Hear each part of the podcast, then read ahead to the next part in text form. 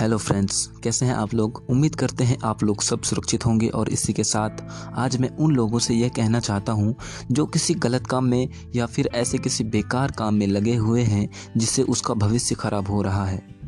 तो मैं उससे यह कहना चाहूँगा कि आप अभी कुछ भी कर रहे हैं, उससे मतलब नहीं है। एक चीज़ सोचो, आप दो साल, पाँच साल या दस साल बाद क्या कर रहे होंगे? आपका हाल कैसा होगा? आप किस स्थिति में होंगे?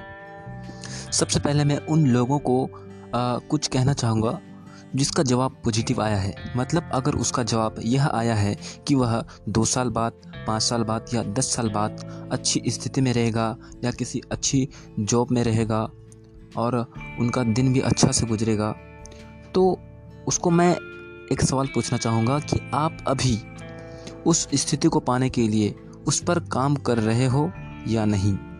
और दूसरी कि जिसका मन में यह आया कि नहीं नहीं, मैं दो साल बाद या पाँच साल बाद या दस साल बाद मैं किसी बहुत ही बेकार स्थिति में रहूँगा या मेरी स्थिति अच्छी नहीं रह पाएगी तो उसके लिए मैं एक ही बात कहूँगा कि बीता हुआ कल तुम्हारे दिमाग में है। फिर से कहूँगा कि बीता हुआ कल केवल तुम्हारे दिमाग में है और आने वाला कल तुम्हारे हाथ में। अगर आप अभी चाहते हैं कि अपना अगले पाँच साल, दस साल या दो साल के लिए कुछ करना है या उसके बाद मुझे किसी अच्छी स्थिति में जीना है अच्छा से लाइफ एंजॉय करके जीना है तो अभी आपको बलिदान देना होगा।